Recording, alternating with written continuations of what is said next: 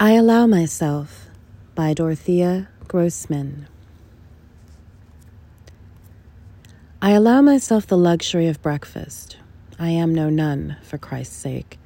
Charmed as I am by the sputter of bacon and the eye opening properties of eggs, it's the coffee that's really sacramental. In the old days, I spread fires and floods and pestilence on my toast. Nowadays, I'm more selective. I only read my horoscope by the quiet glow of the marmalade. It is not so much that I miss you.